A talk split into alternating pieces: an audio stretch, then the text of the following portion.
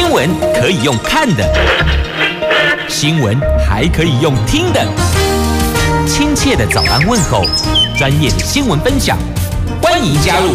美英主持的 News Online， 说新闻给你听。亲爱的朋友，台港后打开后，大家好，欢迎您再度锁定收听 News Online， 我是美英，我是谢美英。进入今天四大报的两则头版头条新闻之前，我们先来关注今天白天的天气概况。白天北北桃温度介于二十一度到三十度，竹竹苗二十一度到二十二度到三十度。那落差在于哪里呢？在于白天都是阳光露脸，而北北桃入夜之后会有降雨的机会，就这一点不一样，提供给您参考了。那么今天四大报两则头版头分别是自由联合中时，头版头都是这一则：国境大解封，十月十三号开始，入境零加七，十月十三号上路。那再来口罩令的部分，最快年底解除。那二十九号起取消 P C R 快筛，就是取消 P C R 改成快筛。这是昨天媒体也有先露出部分的内容，那果不其然，苏院长就这么宣布的。那么《经济日报》今天头版版面是公狗，翻开内页的 A 二 焦点话题是有关美国联准会的升息 ，F E D 超鹰老鹰的鹰喊年底前要再升五码，啊，这也告诉我们利息还是持续的会往上走，存款族利息收入会多一些，而贷款族相对每个月你可能要偿还的贷款利息也会负担多一些些呢。好，我们来看三大报的头版头条，行政院长苏贞昌昨天拍板了两阶段开放边境，第一个阶段九月二十九号起松绑入境的规定，每个星期入境旅客人次调升到六万人次，而且不再采唾液 P C R， 而是改快筛，全面恢复免签等等。第二个阶段则是观察这一个星期的疫情，最快十月十三号起入境检疫改为零加七，每个星期入境人次调升到十五万人次，最快年底会有机会松绑国内的口罩禁令呢。那我们就把这两阶段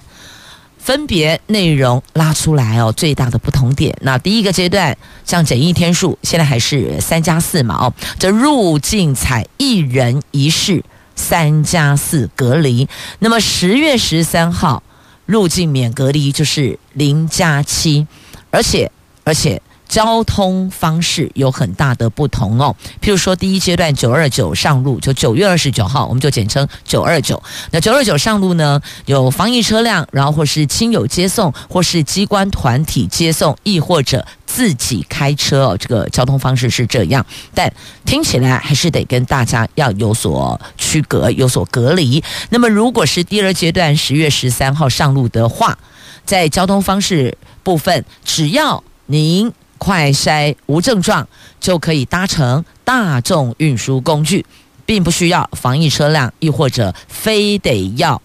跟大家有拉开空间，有遵循防疫指引，不用了，只要是一条线就可以搭乘大众运输工具。那入境事由，第一阶段就是全面恢复免签待遇。那第二阶段十月十三号，则是非免签国家一般社会访问跟观光、啊、都可以，你都可以来了。那第二个取消限团令，那取消限团令是现在观光旅游业者最衷心期盼能够搭配的配套，那所以在第二阶段都有了。那只不过呢，这第二阶段实施得看这一个星期来疫情发展的状况。那还有开放了大陆、香港、澳门人士申请来台湾，那这是目前如果疫情都在掌握当中，而这个确诊人数的变化并没有往上攀升，就可以如昨天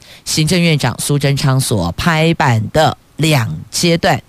去做松绑。那国内防疫规范会另案处理。好，这个是在今天三大报头版头都聚焦的新闻，先为您做一个简单的整理，让我们心里哦有个方向，有个轮廓。好，继续我们延续三大报头版头条，这开放边境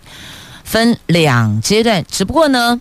这有许多的配套似乎还没有拍板呐。比如说开放团客，但这个团客有没有包括大陆、香港、澳门的旅客，这个还有待讨论。但是呢，陆委会有宣布哦，有开放大陆、香港、澳门籍的人士申请入境，譬如有探亲、有奔丧需求这种，但他并没有讲开放团客、团体客啊，团客的部分有没有包含？那再来取消电子围篱的部分，入境确诊者七加七，隔离就形同虚设啦。那社区的疫情恐怕因此藏有黑数，医疗量能也会连带的受到影响，所以类似像这一些相关配套，一问三不知，回答要严议。因此这一区块哦，赶紧把握这还有的两个星期，差不多两个三个星期，如果要十月十三号第二阶段也开放的话，那么距离九月二十九，今天九二三咯，九二九只剩六天，那等下扣掉一天剩五天，赶紧把握这仅存的几天，把相关配套厘清，而且该如何后端做后段后端做把关，这个很重要。因为如果取消电子隔离的话，家门阿姨啪啪照利息被安抓在亚内，这全部改成自主防疫啦。那本来有电子围篱的话，还可以管制轻症者在家照护和居家检疫者，等于说至少还可以这样进行管制。但一旦都没有都拿掉了，那只好怎么各凭良心了，是吧？大概是这样子的一个方向。所以虽然昨天的宣布让大家觉得哦，好像有点松了一口气，觉得哎，当川股一样，只是相关配套还没明确的话，这也是另外一项隐忧啊。那再来，因为昨天有传出零加七，对吧？前天就传出零加七要讨论的风声，昨天果不其然，苏院长宣布了。那你知道吗？一宣布，旅行社的点位量没停啊，接不完呐、啊。这个叫做疫后出国潮，疫情的疫哦，疫情后的出国潮。那再来，防疫旅馆的区块是不是要退场啦？据说业者现在还在观望哦，要马上退吗？还是休淡几类，够跨买几类？也是，如果大伙儿都退场了，万一假设了哦，万一又有大量的需求的时候怎么办呢？好，还有一个指挥中心存废问题。这个有人在讨论了，说啊，到底要不要继续存在，还是说就让它也一并退场了呢？来，接着我们来关心今天《经济日报》最大条、最重要就是这条啦。美国联准会决议第三度升息三码，而且多数决策官员预估十一月、十二月将再共升息五码，等于是说年底之前还会再升五码，可能分两次，可能三次，大概是这个意思。那明年的利率高峰预测也高于预期，展现超鹰态度，这是超级老鹰啊，超鹰态度。主席鲍尔也拒绝排除十一月再升三码的可能性，市场认为十一月升三码几率超过 百分之七十， 高盛和巴克莱也都预估十一月升三码。好，那怎么办？一直升升升，那当然我们其他都会受到影响，赶快来看央行怎么应对。这超级央行周登场了。联准会昨天凌晨宣布，美国的联准会啊，昨天凌晨宣布三度升息三码，要力抗通膨、通货膨胀。那央行跟进升息半码，我们的央行啊，中央银行跟进升息半码就是 零点一二五 啊，是今年第三度升息，同步调升新台币的存款准备率一码。央行总裁杨金龙说，货币政策在年底之前都不会转向，还是朝着紧缩的方向走，但能确定通货膨胀率会更低。不排除在某个适当时间点做停顿，所以等于就是说呢，暂缓升息有可能。总裁抛出了停顿条件呢，但线下就是往上走。如果这样跟你讲哦，说调升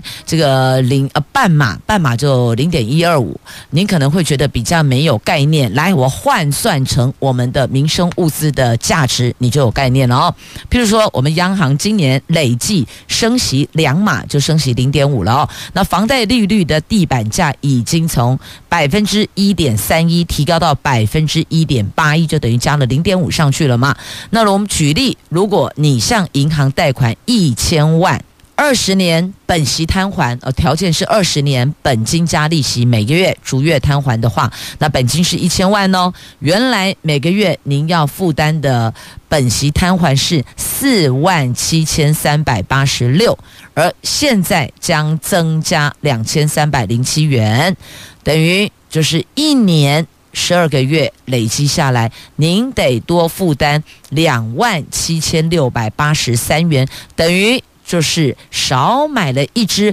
iPhone 十四。我拿 iPhone 做比喻，您就比较有感觉了哦。一年少一只 iPhone 的概念啦。所以如果继续升的话，就是这样。但存款族就开心啦，存款利息会增加。不过你会发现哦，左边收了存款的利息，但右边货币贬值，似乎马博公盖胜哎吼。不过呢，手边还是要攒一点现金，预备一些现金，以备不时之需，这是必然的，也是必须的，是必要的哦。好，这是从经济日报最大条的新闻延伸，在今天的中国时报、联合报头版下方都有报道，那接着哦，在自由时报头版版面也有报道哦，所以大家都聚焦全部都得注意呀，因为这跟民生物资物价波动也会有关系呢，因此特别拉出来让大家比较清晰有个概念。来，连带告诉你，美国三大银行将撤出中国，不是因为联准会宣布调升利率，而是如果北京武力犯台，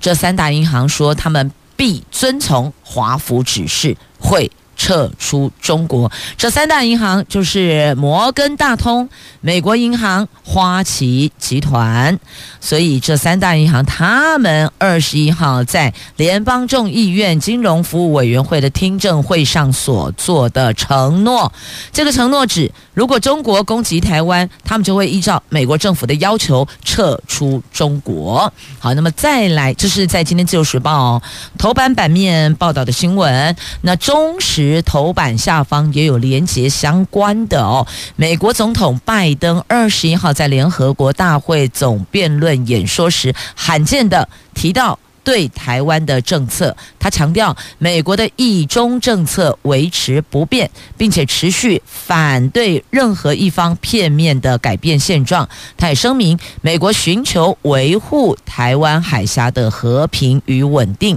那对此，外交部说，拜登是第一位在联合国大会提到台湾海峡局势的美国总统，发言深具意义，而且这个是拜登继日前接受了美国的媒体专访，表达美军将捍卫台湾安全之后，不到一个星期，他再次的在重要的国际场域演讲的时候，重申维护台湾海峡现状的坚定意愿。那拜登维护台湾海峡和平的发言深具意义，外交部对此表达高度欢迎啊！而这次演说当中，拜登直接谈到美国中国竞争，他说，在应对地缘政治变动的时候，美国将作为讲理的领导者，不寻求冲突，不寻求冷战，也不要求任何国家在美国或任何其他伙伴间做出选择。那美国将勇于推进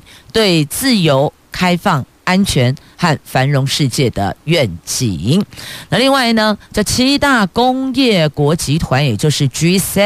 的外长在纽约联大举行场边会议，会后德国外长以主席的身份发表声明，指 G 七 外长反对片面改变现状，重申台湾海峡和平跟稳定的重要性，也鼓励和平解决两岸的问题。 G 七 的成员国在台湾问题上的基本立场不变，包括宣示一中政策，所以你看他们强调说一中政策没变，但是要维护台湾海峡和平。来，接着我们关心教育，看一下这老师荒，哇，连建中也缺人呢、欸。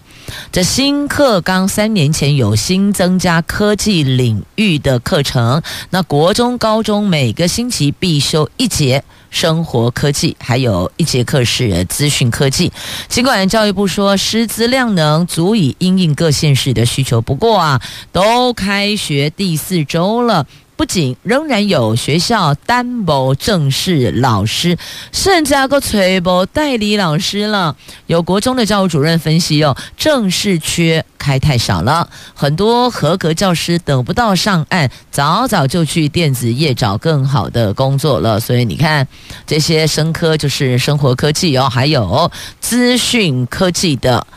老师荒无人啊。这正式缺跟科技师资都太少了，人才外流到电子业，全教总呼吁要进行通盘减少啊！你看，都已经到第四周，老师在哪里？这校园都在寻觅老师，你得都无一回 ，Are you？ 你在哪里？你的 I V 吹波就是吹波啊！那再来，这个是因为父母亲的因素哦，这孩子的受教权也跟着受到影响了。原来父母亲躲通气呀、啊。带着十二岁的孩子躲躲藏藏，蜗居在一平一间四平的小房间里边，足不出户，也没上学。这孩子一年没上学，父母将被裁罚呀！你看，长达一年几乎足不出户，不对吧？四平窝三个人，那孩子也没出去活动。唉，怎么看怎么心疼这个小孩哦！这大人做错事，孩子连带受累呀。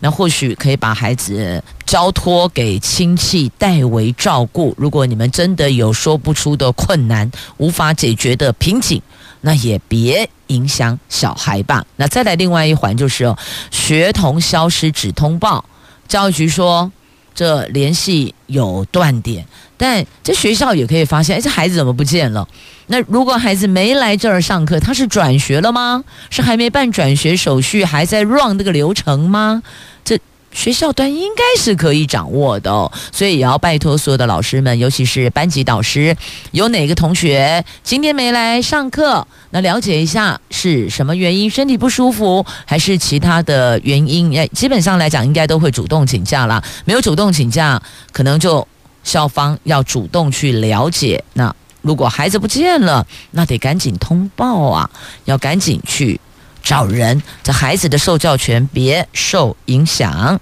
好，关心了孩子哦，来看一下这个阿嬷铁皮屋有藏着大批军火哦，别闹了。这军火威力还真的很大呢。这检警追查了一件毒品案，溯源后锁定了高雄市一栋铁皮屋，展开攻坚，在屋顶的夹层起获了一把制式美制的 M 二零三榴弹枪，还有一把制式的突击步枪，五把制式的左轮手枪，还有各式子弹哦，三百多颗。那逮捕了两名嫌犯，都是近年，这个是近年查获的最大宗的制式军火库。由于距离年底选举已经接近，检警一举破获，惊人火力，加紧追查枪械来源跟私藏军火的动机。你为什么要藏这么多的枪弹在屋子里面？你是有作为什么用途的预备吗？这等于算一算有七把长短枪诶、欸，这最你近年来最大宗的哦，那也不排除是不是军火库是大帮派藏枪的据点，这个也不排除。只是呢，这边是阿嬷铁皮屋哦，一般那个款这个不起眼，亦或者就想说这可能是仓库，可能是呃摆放其他的机械器具的点位，那不会特别的去。哦，去去寻觅去找哦，那还有还有像墓园之类的，也有可能会是藏这些不法的枪弹的所在。所以你看，越靠近选举，警察贝贝其实要忙的事情好多哦，非常非常多啊，只能说大家辛苦了。不过执勤的过程，务必把自己个人的安全要放在第一位哟。来，接着我们来看，这同样是校园哦，不过这是军校中正预校早提报学生集体偷考卷，发生什么事儿？这是怎么个回事啊？这中正预校八月份遭提报退学补考争议，指民进党立委赖品妤施压，让多位遭到三一转学、降级或是二一退学的学生补考后全数通过。赖品妤当时驳斥这个是抹黑，是不实指控。那立委陈椒华二十二号在揭露中正预校还有学生半夜集体潜入办公室偷考卷，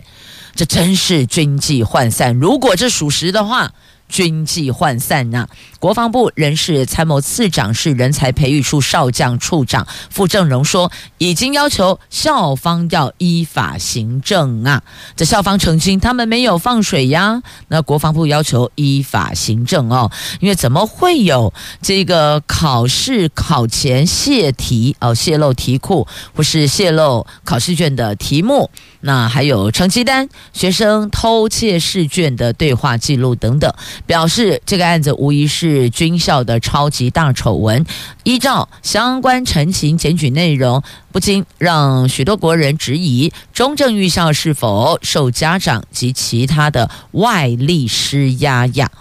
哎，军校怎么可以这样子嘞？这如果假设是真的，这真的是害逃啊！哈，其实就有点像呃之前人家说的，你不是靠自己本事去毕业的。那你是用这样的方法偷考卷毕业的，啊，那海聊聊以后你的专业在哪里呀、啊？未来国家的前途，台湾的前途是要交到年轻一辈的人手上呢。哎，亲爱的朋友，你跟我都会老哎、欸，我们早晚都是要退休要退场的耶。那你放心把国家前途、未来台湾交给这些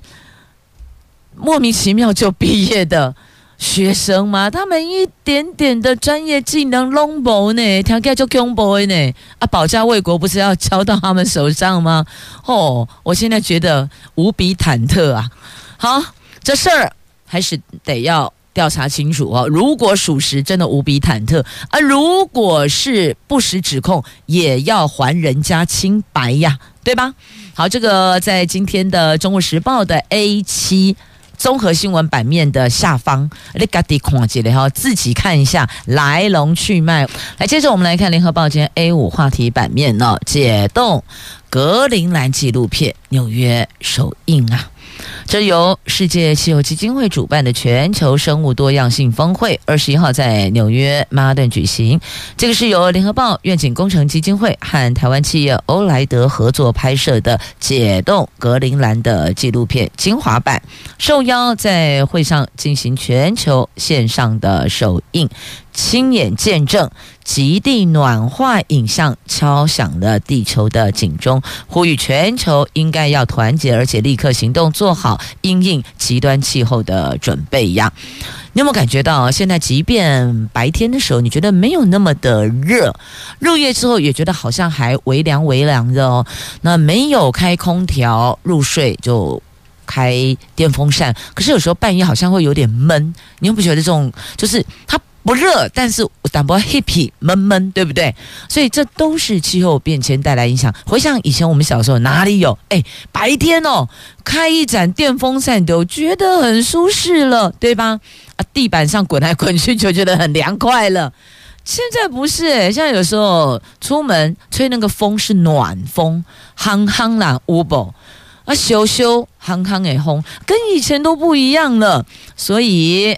这样的一个恶化状况，只会让我们的下一代感受更加的艰困。因此，如何响应地球的这个暖化警钟，我们必须要有一些正确的作为哦。那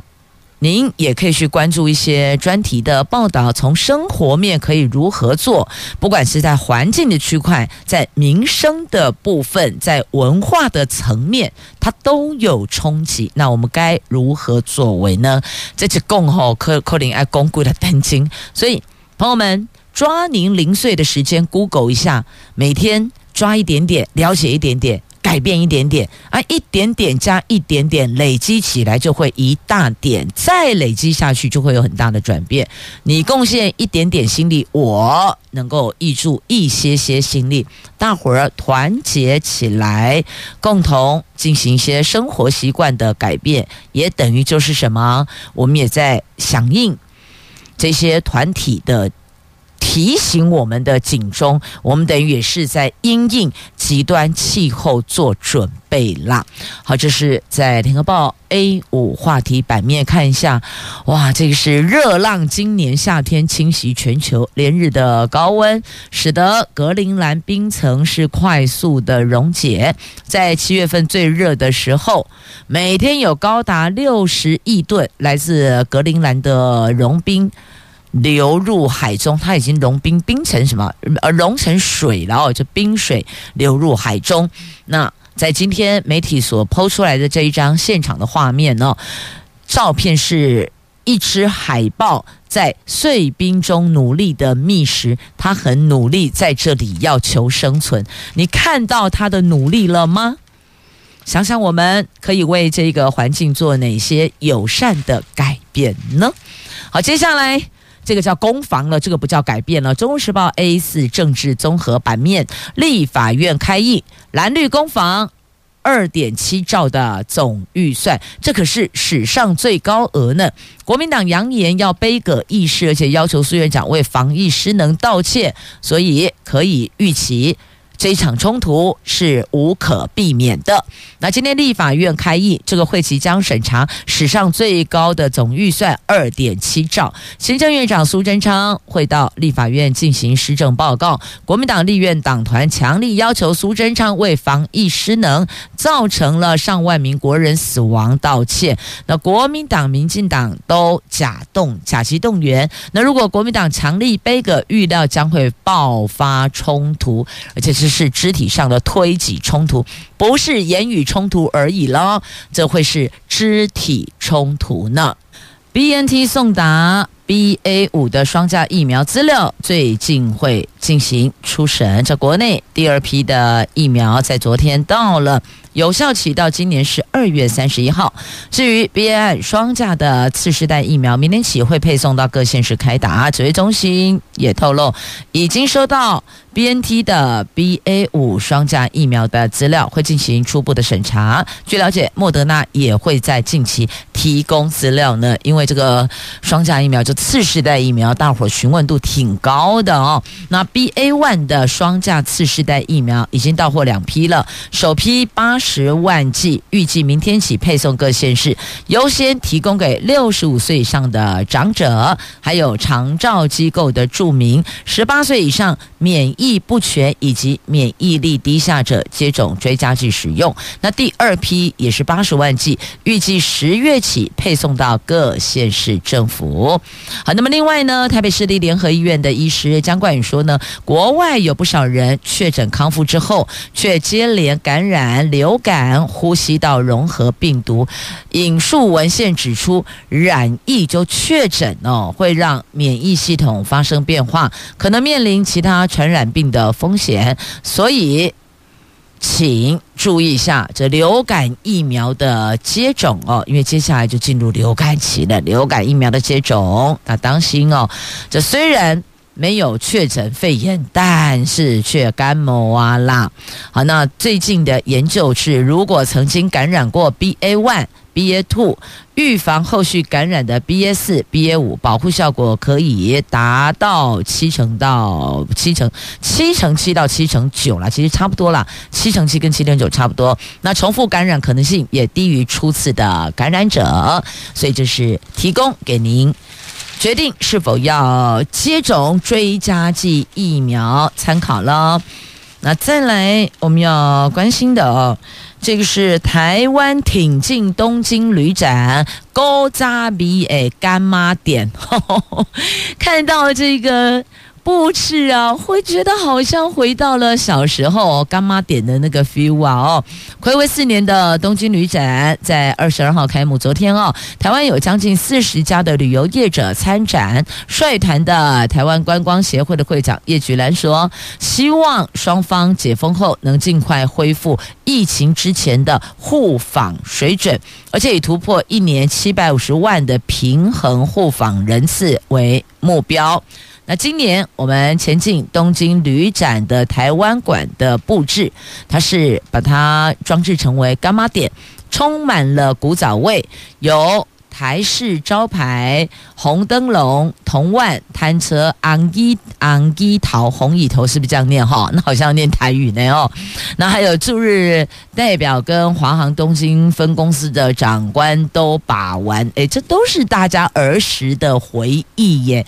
所以啊、哦，把你丢到某一个充满回忆的场域里边，你过去的那些画面就会一直一直跳出来呀。好，那么再来。这是国宝级大师说好像回家，怎么怎么说呢？到哪里？夏威夷、支架、大洋洲、首航阿美族海域，他说哦，我好像回家一样啊、哦。这台东县政府的蓝海生活节邀请了夏威夷国宝级大师带来亲手打造的支架大洋洲，原定昨天挑战长距离航行，从山原湾航向都立部落传统海域，但是因为东北季风来乱，象征性从部落北边滑到天空之境，岸上部落以竹制号角声回应。那他也说，他的祖先呢、哦，七千年前从台湾迁徙到夏威夷，滑进都立的阿美族部落，有感觉好像跟着祖先一起回家了啊，所以觉得有回家的 feel 啊。好，那么再来，这个是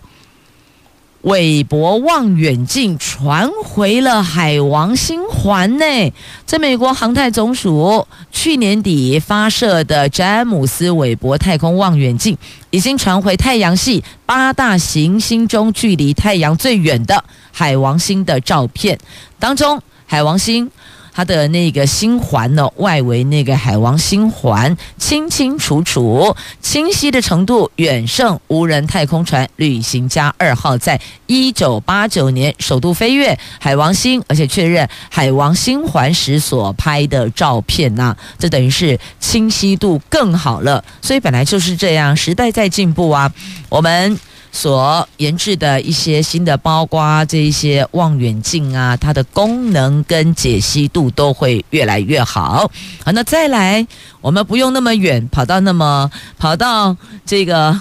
太空去，到请您到福寿山农场就可以让您心情愉悦了，因为这里枫红了，枫叶红了。入秋以来第一波的东北季风，气温明显下降。台中市的福寿山农场这两天清晨温度十度以下。鸳鸯湖畔的枫树受到低温的影响，逐渐转红。今年的枫红比往年提早大概有十天到半个月的时间。也谢谢朋友们收听今天的节目，我是美英，我是谢美英，祝福你有愉快而美好的一天，以及明后两天的周休假期。我们下周空中再会，拜拜。